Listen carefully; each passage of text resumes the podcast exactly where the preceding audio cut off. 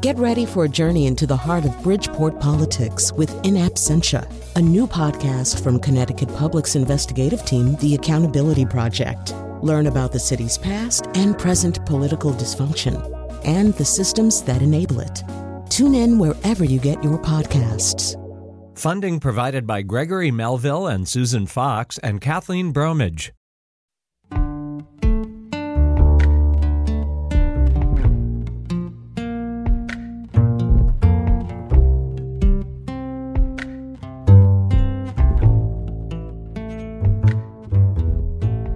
This is Where We Live on Connecticut Public Radio. I'm Lucy Nalpathanchel. Joining us now on Zoom is Randall Horton, professor of English at University of New Haven. His new book is called Dead Weight, a memoir in essays. It reveals the lifelong effects of one man's incarceration on his psyche, his memories, and his daily experience living in American society.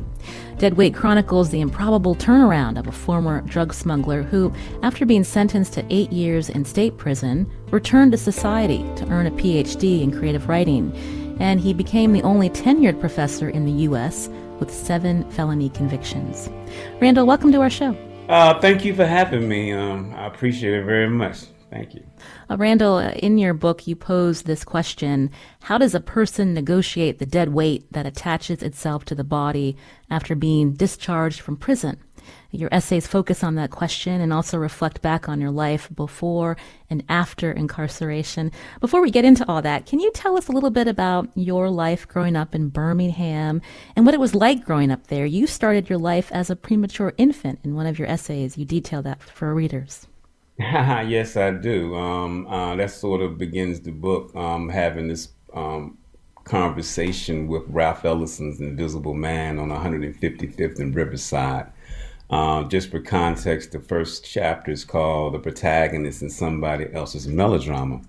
And what that means is that I'm looking at, um, thinking about the novel of Ralph, Ralph Ellison's Invisible Man, the protagonist, and the ways in which he became an unsuspecting character in somebody else's melodrama. Um, in other words, you know, you try to live your life one way, but then you understand that these there's these other things that are sort of happening beyond your control, and you don't necessarily understand them until you get older, you get wiser.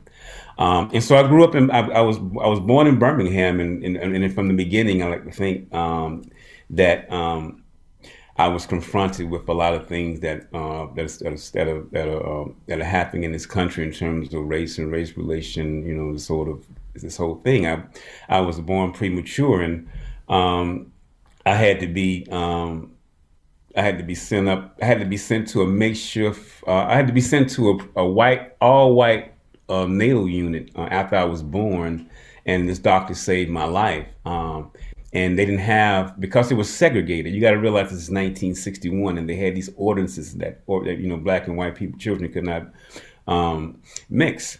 And um, they sent me, but they but they miraculously sent me into this all white baby ward in which I was able to get into an incubator. Um, but what happened was my mother was not able to um, see me, so she had a baby, but she really didn't have one because she didn't she hadn't seen it. Um, and she was not able to see me until like I got to be five pounds, which was like eleven days. And so, mm-hmm. um, it, so it, it, begins there, um, and then you you pivot toward um, the bombing of the 16th Street Baptist Church when I was two, and we were eight blocks from. Um, mm, we lived eight blocks from um, the church, and so there's a lot going on in Birmingham, but but but but but on the flip side, Birmingham for me was a very idyllic place too. I love Birmingham. I think a lot of times Birmingham gets this Alabama, Birmingham, Alabama gets this this sort of reputation because of you know the incidents of racism, you know, and and I understand some of that, but you know I haven't lived not in one city in which I can go outside and see you know you know racism everywhere. So for me, I find it kind of interesting when people make those analogies, like, "Oh, you're from Birmingham. Like, what does that mean? Like, what what does it mean where you grew up and you don't see the racism that's affecting you every day?"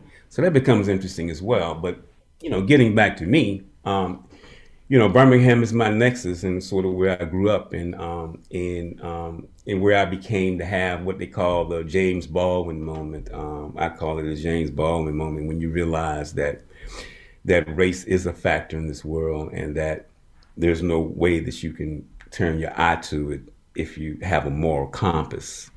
I guess you can, mm. but you know, I think moral compass is, is the key to that. I think my grandmother um, was probably more um, responsible for like teaching me and, and, and, and letting me understand, you know, you know, my, you know, the things that I'm going to face as a, as a black man growing up in America. I think she was very clear on that. Uh, I spent a lot of time with her growing up because both my parents were working; they were teachers, and uh, I have a babysitter. My grandmother was my babysitter, and so she began to take charge of, of my life in a lot of ways, and she guided me in a lot of ways. And I I often wondered um, why she was being harder hard on me, um, but I think she I knew she understood um, what I was going to have to face in this world. So um, not saying my parents weren't there. They, you know, they provided a great, um, you know, blueprint. I mean, in terms of I, both of my parents were teachers. My father was a teacher. He taught, um, he taught high school. Uh, my mother taught elementary school. So I come from, you know, I come from a family of educators. You know, my, one of my uncles was a principal, um, and and so there's there's you, my well, my grandmother's um, my grandmother's uncle. He was a principal, and so you know, there is that, and so they, you know, so they, so I, in, in more, and so I look at it as a community, uh, community job too, community effort, because you know, I think, you know, as much as my parents gave me, other people gave me the same thing, and you know, because I. You talk fondly about your mother as well. I enjoyed reading uh, the essay where you took her to D.C. for the inauguration of President Obama. What was that like for you to have your mother there? Well, let me back up. She took me, actually.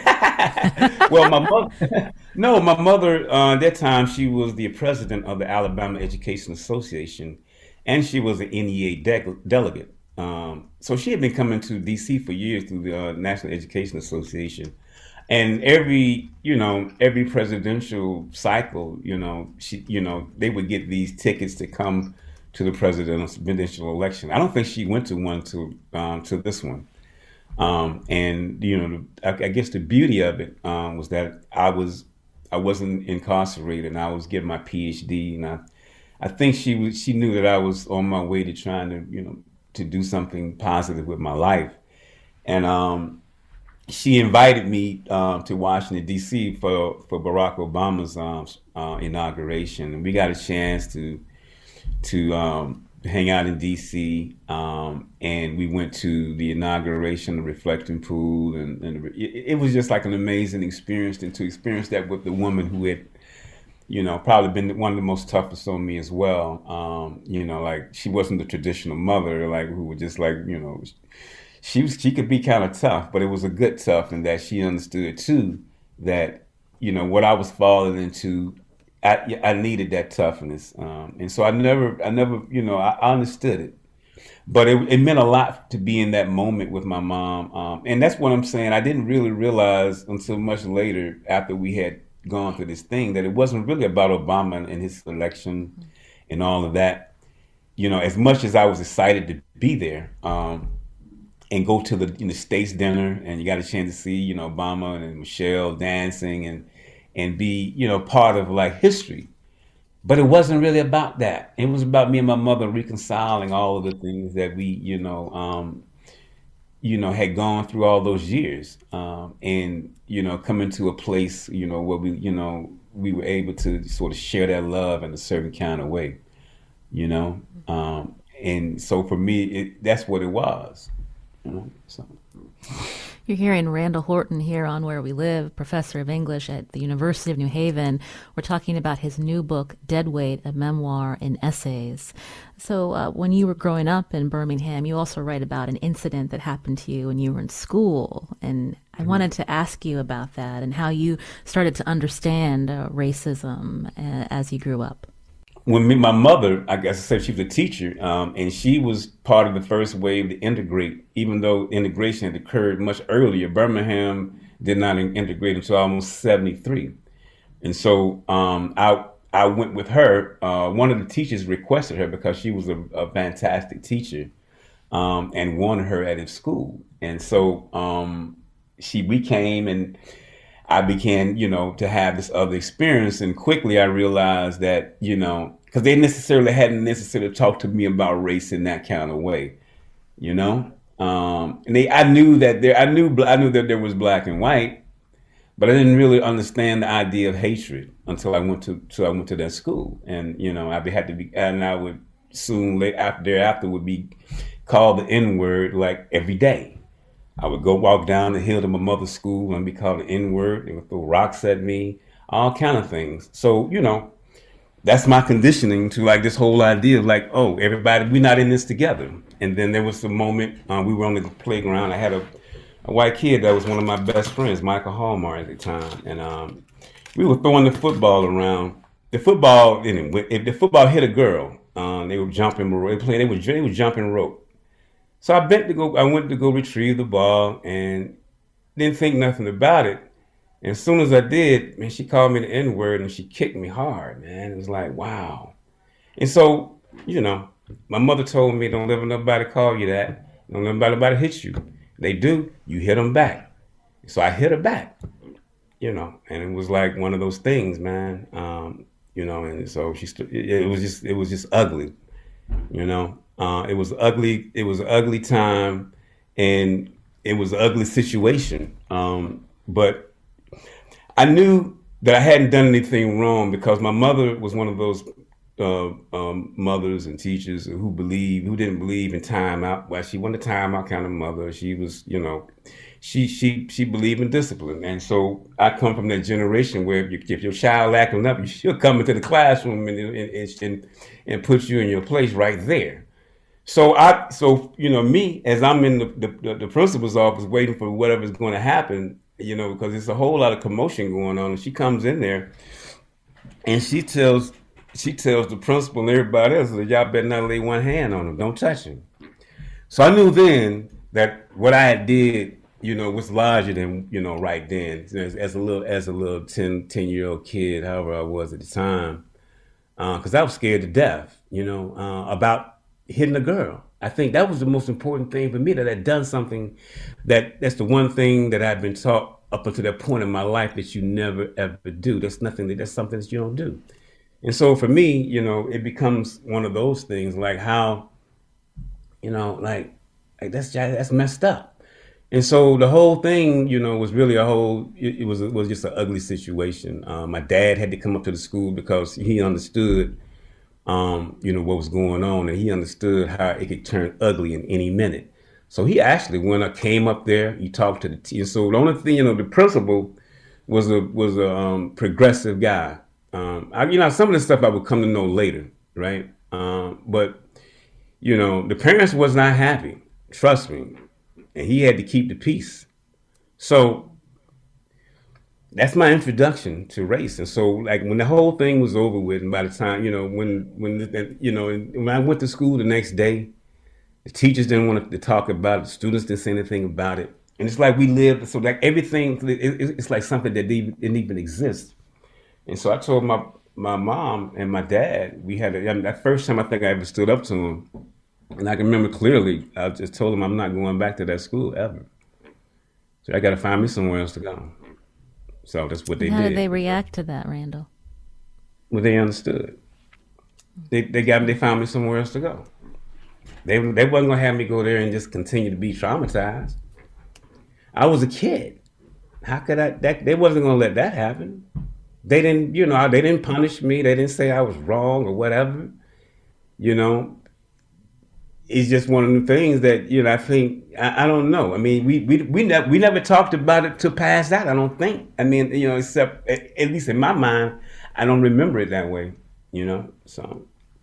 But I know one thing: they never told me that I was wrong, and that they had never really listened to me when I wanted to have and you know my voice, and that was the first time that they did, and they listened. So. Hmm. You write about that trauma. You you say, true, you do become the thing to be hunted and treated like an animal. The trauma is difficult to remember and retell. The trauma of racism is what I'm referring to. Randall, can you talk more about how that impacted you as a 10 year old and how you carried that with you? Well, I think it didn't necessarily, it impacted me in the way that I felt a certain kind of way about society. Um, and you know, like I went to I left, I went to all black school. Um, you got to realize I grew I grew up in in, um, in an era in which there were 13 all black high schools. Um, that, that that I that I know of that I counted because uh, we're coming out of segregation. You got to understand that. Um, and so I think as a 10 year old, I didn't, I didn't know how to process. I, I couldn't process too much, too much later. But for me, I think it did, it did, it did affect me in terms of how I wanted, how I wanted to interact with people and, and what I thought. Uh, it would be, it would be years later till I could sort of get past that and go outside of that comfort zone of that which I understood. You know, so I left there, went back to all black high school. I went to all black college. And even when I came back, I went to all black college and got my MFA. And then I was like, okay, well, I need to step outside of myself. Um, not saying that I didn't have other friends or anything like that, but you know, the effect is real. From Connecticut Public Radio, this is Where We Live. I'm Lucy Nalpathanchel. I'm talking with Dr. Randall Horton today. He's professor of English at the University of New Haven about his new book, Dead Weight, a memoir and essays, where he reveals the lifelong effects of his incarceration on his psyche, his memories, and his daily experience living in American society. We'll be back after a short break. You can join us too. Find us on Facebook and Twitter at Where We Live. This is Where We Live on Connecticut Public Radio. I'm Lucy Nalpathanchel. My guest today is Dr. Randall Horton, professor of English at University of New Haven. We're talking about his new book, Dead Weight, a memoir and essays. His book focuses on his story, serving time for seven felony convictions, and the lifelong effects of his incarceration on his psyche, his memories, and his daily experience living in American society. So you ended up cycling in and out of the system. So can you talk uh, more about this uh, as you are an adult, uh, describing to our listeners, you know, what happened? I've had I had some minor scrapes with the law um, before I actually went into the system. Um, and the first time um, was in um, Fairfax County, um, Virginia, and I I was uh, arrested. Um, I think it was it had to be like I forget it was ninety six seven about ninety seven, and I ended up spending eighteen months in, in, in jail. I got three years, eighteen months suspended um, and I had to serve um, time there in, in, Arlington County as well. And so what happened was um, I, I, was released and I got went back out, and I went back to jail again in Fairfax County again, but I had multiple charges at this time. Um, so I had charges in Virginia and Maryland. So I spent another 16 months in Fairfax County. I went to Maryland and I bonded out and I went back doing doing some of the same things I was doing. I skipped bond, and I was on the run for like a year. So um, it's not. I just didn't go to jail. I just, I just didn't show up, and I ended up getting caught um, in Maryland. Um, so I had a, you know, I had that pending case, and I had the cases um, that were um, before me, um, and so I, and that's what you know ended up, get you know, sending me to prison for a little time. so yeah, I mean, so I and I, I that's why I actually um, got into the jail addiction services um, unit uh, in Montgomery County uh, jail because I was trying to save some. I knew I was going to do some time because this was my, you know, I got I had really got entangled into the system now um, because I had all these pending charges in different counties and states and stuff like that.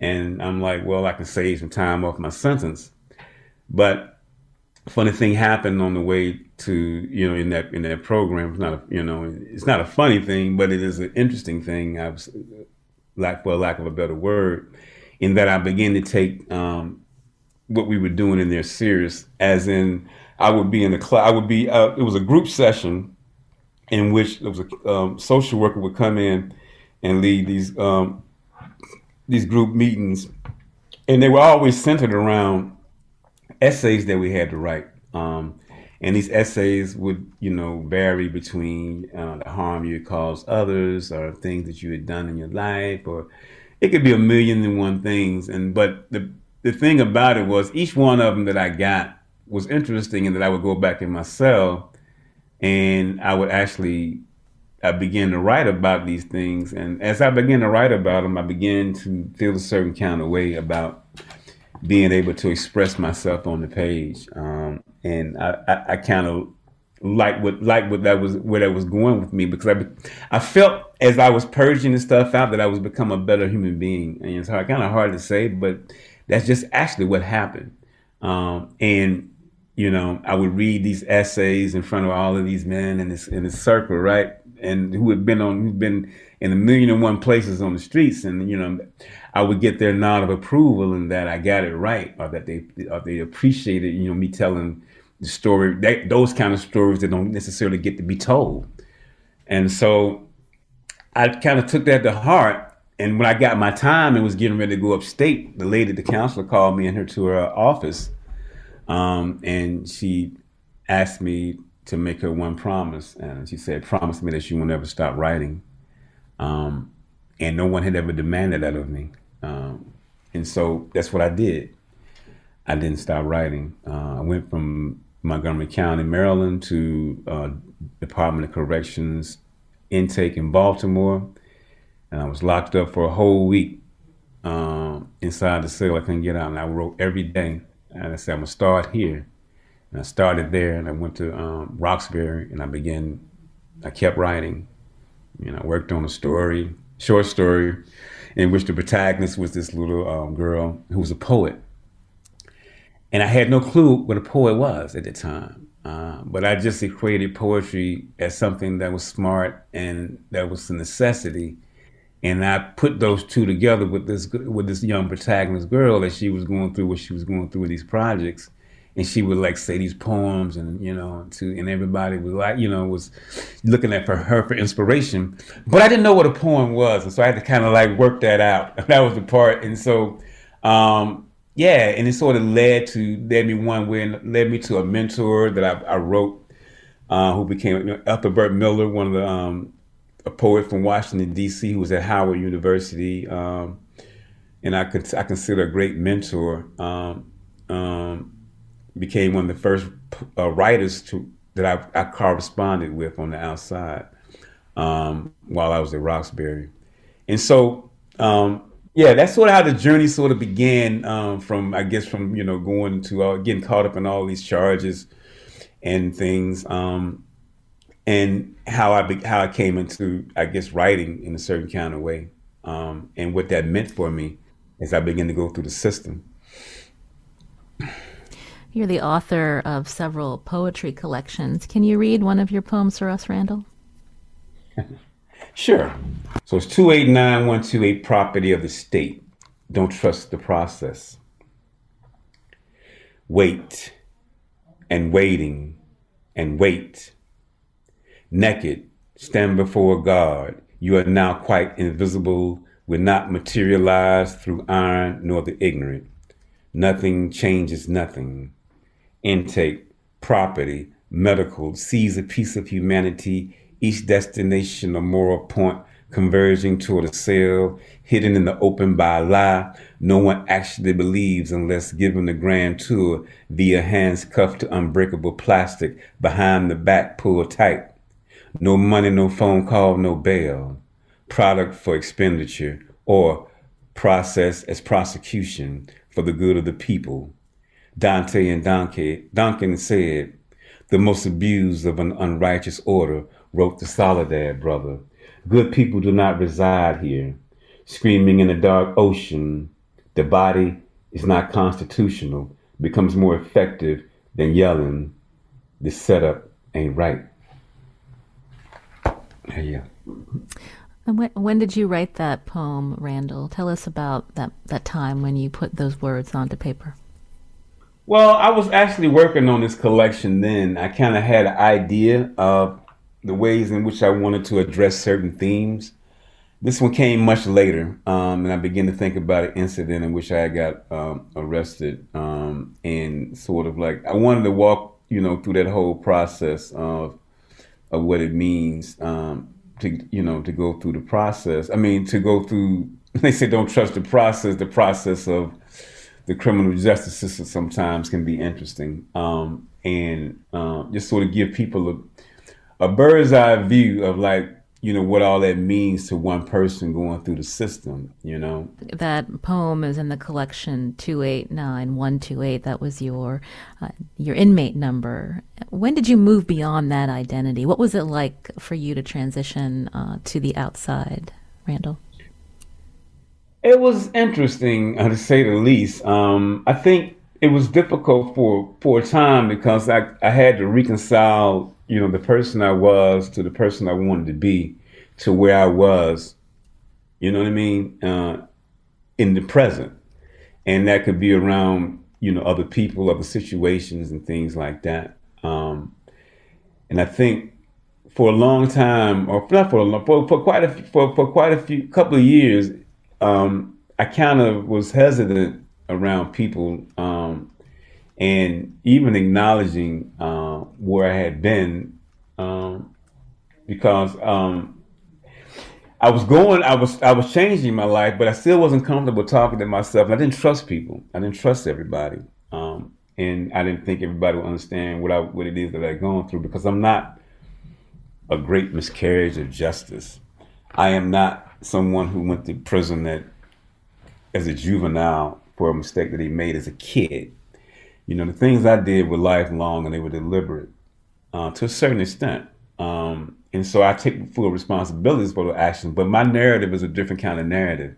So my narrative is a lot of times is the one that you necessarily want to feel good about all the time. I'm not the feel good guy, but I do have a story to tell. I think at the end of it, it is a feel good story, but it is a lot to get through to get to that. I got to purge. I got to go through all of the stuff that I went through to get there you, you know, and so you know my you know so my whole narrative is just a different kind of story, you know, and I had to I had to come to accept that, you know, um, and and once I began to understand like other people, um, a good friend of mine, never forget, um, told me what what made what, what cleared it up for me. We were in Washington D.C.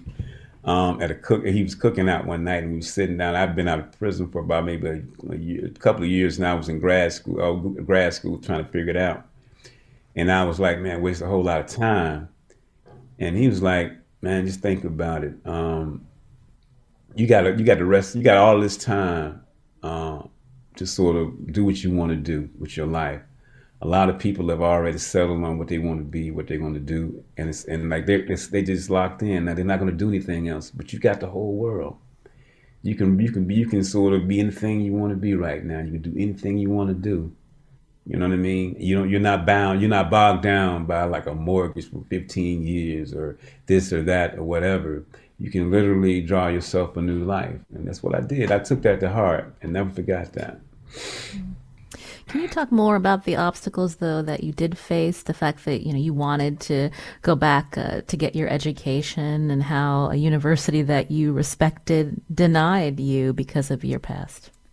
Um, yeah, I went to Howard, um, and I think, and I grad, I dropped out as a senior, um, which you know obviously wasn't a good move on my part, but that just shows you where how much I was caught up in the other life. Um, you know, I weighed the options, and you know, it just didn't look good for me on as a, getting a degree. I was like, I'm going another route, and you know, and I. But at the same time, I grew up at Howard in terms of like I spent a lot of time that came of age there, and I really wanted to finish what I started there. Um, so when I when I got when I, when I was when I was finally released and came back to Washington, and I had applied, and I was getting ready to return as an old school return, an old student returning I got a I got a letter from Howard um, denying me entry, and so I had to go to University of District of Columbia, who welcomed me with open arms. And so shout out to UDC, I love y'all forever um, for doing that. Um, and yeah, and so even um, and so even when I got I got my PhD, um, I got a my first year at New Haven was just a one year assignment, and um, I, I, got one in the job market, and I got a I got a position as a, a distinguished scholar in residence at Central State University, uh, which is a HBCU, right? Um, and two weeks before I'm getting ready to leave, uh, I get a registered letter from the provost uh, denying, I mean, reject, I mean, renouncing my uh, my offer, my hire, uh, rescinding the offer for my hire. So, um, it can be interesting, and it's been interesting um, in terms of being rejected. I mean, other things I've been rejected for too, but those, you know, those kind of things stand out because they were both HBCUs, and you know, sometimes I'm left to question like the purpose of HBCUs if they understand that, you know, in terms of numbers, in terms of black men in incarceration, and here I was, you know, this person, you know, trying to really do the right thing at this point in my life. Uh, I never, I didn't get a chance though. Um, so it is what it is, and it was what it was. But it didn't stop me uh, from, you know, I think it only made me resolve in the fact that I had somebody that believed in me, and that's why I took that and uh, and, and I, I made the best of it in that way, you know the same time, uh, that sounds really frustrating that you that you had to go through that, Randall. And you know, when we talk to other individuals who are formerly incarcerated, you know, even though they have done their time and they have restarted their lives on the outside, they're constantly judged for the past. And I'm wondering if you can talk more about that um, from the perspective of your new book, Deadweight. I don't necessarily know if I'm judged for my past now. I think after 20 something years, I mean, in the public eye, I am what I am because I think I have a public platform in a lot of ways and I, I do a lot of advocacy. So my plight is a little bit different now. So I have to, I, so I, I own it. You know what I mean? So I refuse to give it the power. So I owned it. I claimed it. So I ran right toward it instead of like running against it. I think um, I, I, remember um, I had a mentor, Hakeem Madhubuti. Um, who taught at Chicago State and was one. It was what you call one of the practitioners of the Black Arts Movement, the architects of that. Um, as uh, Don L. Lee, he changed his name to Hakeem Madhubuti, um, and he. But anyway, um, it was like you know you run towards fear to that which you don't understand or to which that you you're most deeply afraid of and you address it head on so at some point, I began to run towards like this whole thing. Like I'm not gonna let you shame me. I'm not gonna be um, embarrassed about it. I'm so you know I'm gonna tell you everything you need to know. All the you know, and so I'm going. I'm I'm I am going to control. I'm, I am going to be the controller of my own narrative, and that's what I decided to do. Uh, control my you know be the controller of my own narrative and and and and let me and let people judge me for who I am. Because you know a lot of times we have to you know we as people formerly incarcerated people returning citizens have to sort of like bleed our life on the page.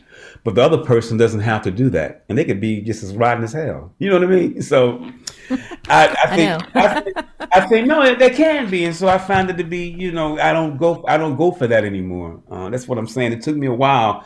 I wouldn't have felt that way coming out of and coming right out of prison like that. I just wouldn't have it took time to sort of have that kind of opinion and that sort of like resolve and understanding to understand like people are people uh, you know? And so i don't i'm not afraid to judge lawyer you, you can be whoever you want to be.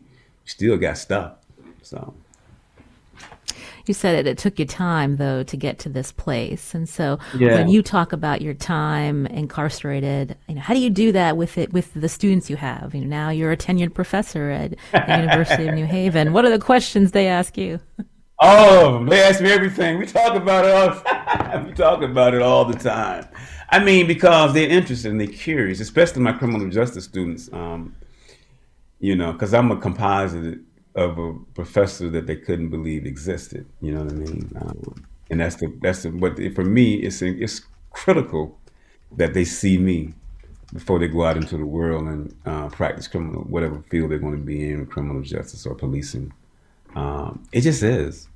I think they get a different understanding of like a you know uh, what people go through, and then you sort of that idea of change is possible and what does change look like you know what I mean? So um, I teach prison lit, um, and it's probably one of my most interesting and um, vibrant classes because in that class I can I'm, I'm you know I, I am allowed to, I, am not I, I, bring myself into every class because I don't know how to do that I don't know how to separate the two I have to bring myself into the classroom and so but prison lit I, I, can tell them a little bit extra stories. I can be, I can bring a little bit more of myself in there. We can have these sort of grand conversations about what it means to go to, what it means to be entangled in the system, or what does the system mean to society as a whole. what about rehabilitation, and restorative justice? Uh, you know, so we can go through all these models. We can sort of we can we can envision the world we want to see and talk about it in those ways. And I, I like that. Um, and but every class, whether it's English composition, African American lit, intro to creative writing, I'm going to bring in my stuff at some point because this is what I do. I mean, I can't. I don't know how to teach without that. Um, and they're going to know who I am a lot of times, you know, they'll, they'll, they'll, the students will tell them, or their mom will look me up, and you know, I've heard students. So my mama, she looks you up. She said, "You got to go, you got to go take a class with that professor," you know. And so, um, I've had all of those things. So, you know, in regards, it lets me know that I'm in the right place with for that. Um, but with my students, like everything's everything's in play. I don't hold nothing back from them. Um, and in regard, I think they appreciate that because I can. I'm. I'm. I'm the other. I'm the. I'm. I'm a different kind of professor, right? I'm going to be that professor that's not the one that they're used to. I'm going to operate a little bit different. I'm going to talk a little different. I'm going to have different stories, right? And so I just give them another. I give them that kind of experience that they just probably won't ever get. My guest today is Dr. Randall Horton, professor of English at University of New Haven. His new book is Deadweight, a memoir in essays. More of a conversation after the break. You can join us. Find us on Facebook and Twitter at Where We Live.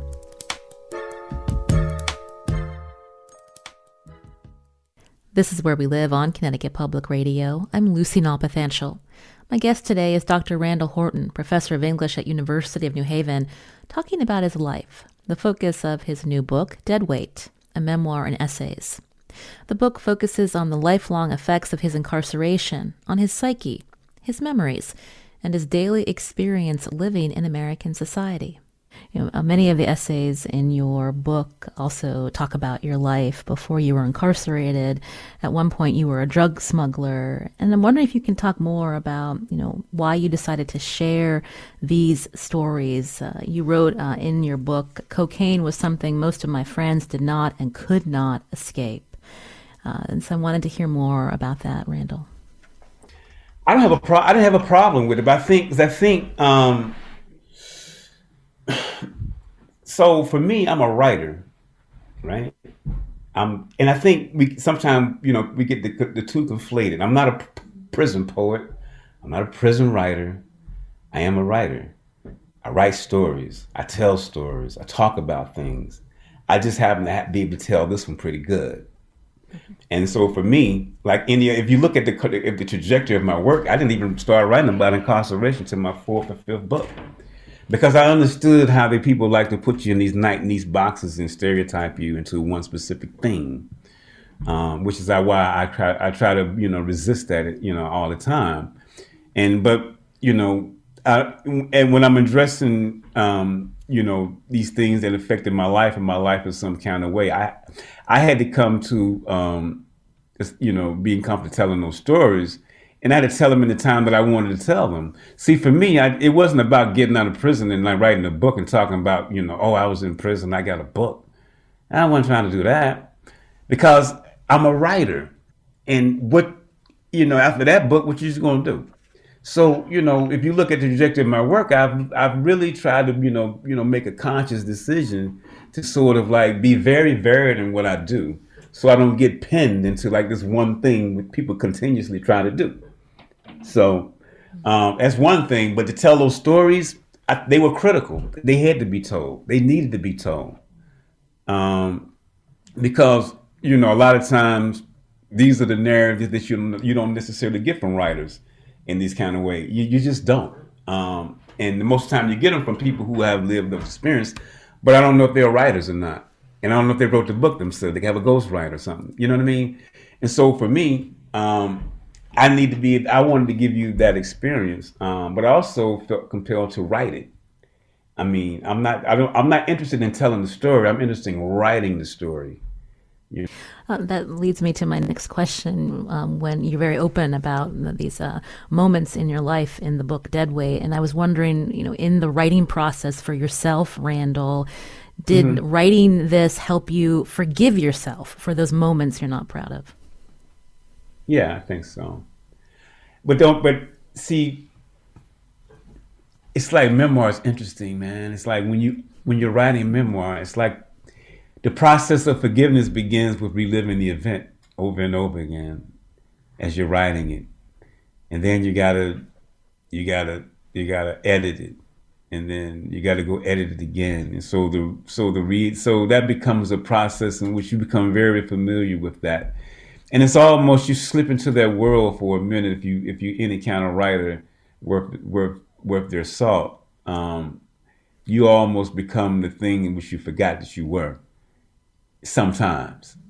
And so coming out of memoir can be kind of tricky too because, you know, it's like uh, you got to try to decompress. But after you get past that, I mean, for me, you know, it's like a sense of like, you know, another part of like telling some of my story. You know, I don't know how much freer, because I've been, you know, I've told my story. I've told, you know, I've, I've, for me, you know, when I've told my entire story to my parents and like everything that I went through, that was enough for me in terms of that. Because I went through a life they had, you know, they thought they knew, but they didn't really have a clue. You know what I mean? They thought, they really thought they knew. Because they, you know, I kind of included in on some of those things they were around. But they literally did, did not know the depths into um, some of the things I had fallen into. So that's why I got free. I wanted to go back uh, just quickly to uh, that program that I believe changed your life, the one that you referenced, uh, where you started to write and yeah, when we yeah. hear about uh, uh, programs within uh, correctional facilities that might focus on uh, someone incarcerated uh, to focus on trades and skills so that they can secure a job uh, when they're released, um, what do you think about you know more programs like what you experienced, where um, people who are incarcerated are encouraged to write? Well, I think I mean I, I I um I think we need more of them. That program is kind of special to me. The lady who ran the program, uh, well, who runs it still, Bunny Boswell. She's um she's an iconic figure within Montgomery County. Um, um, and and Pat Parker, who was the lady who ran the um, the group. Um, but um, they work, um, and I've seen them work firsthand um, in terms of that. And so for me, when I got the chance to to to go back inside and sort of share some of that in that way, um, was was in my PhD program. I was able to go to a facility called um, called Mount McGregor in Saratoga, uh, state facility. They closed it down now, but I I, I was um, invited by another poet friend um, to go up to come there and do a reading. The people that were in um, Mount McGregor there was a, they had they had they had a poetry reading like once a month, and they invited me as an outsider to come um, to read to them, and I never that was very special. I, I was in a chapel, um, and it was like probably three or four hundred people there, man, and I, and I read. And, and then we had conversations after. And it was just a beautiful thing. And so after that, so after then, I went to their workshops, uh, and I became, and so I became, you know, just like you know, a fan of what uh, what was happening in that workshop. And so when I got my job in New Haven, I, I continued to come. You know, it's not that far. Uh, I would come at least once a month um, to, to, to work with those guys, um, and and it was and they were doing and they were doing they were doing graduate level you know poetry stuff. Uh, I, you know, I teach on the graduate level too, and and what they were doing would be would, would make any would, would envy any MFA student but the, the more important thing is this is like um, when that when when um, years later um, when most of those guys had gotten out um, of their situation, I remained in contact with them, and um, one of the guys got married up in Long Island, and and, and we were there, and the guys who had been in that, that workshop uh, for years, right, and they were out. And I just looked around and I realized that all of them were doing these amazing things as non-writers but they, they spent their time studying the word and studying language and studying literature and sort of, you know, just sort of like really analyzing, you know, maybe the world and themselves. It's something that's so I, I, I don't even know if I can even explain it and put my hand on it, but I know I saw it. I know it's real. And it's like I'm looking at like six or seven guys that's in the program, and all of them like were doing like amazing things outside and making positive contributions. You know, in, in, you know, running, running, running, running, running, running businesses with MBAs, nonprofit organizations doing amazing work. All kind of things just sort of like stem from you know what one can learn in a poetry workshop. you know, I get that question a lot. Um, I'm actually, I don't know if you know, I'm doing a, I, I, the recipient of a Creative Capital uh, Award, um, where we're gonna, I'm gonna put um, a recording studio and creative space in like three or four prisons uh, around the country, uh, and I'm in the process of talking to, um, you know, um, the officials on the inside now.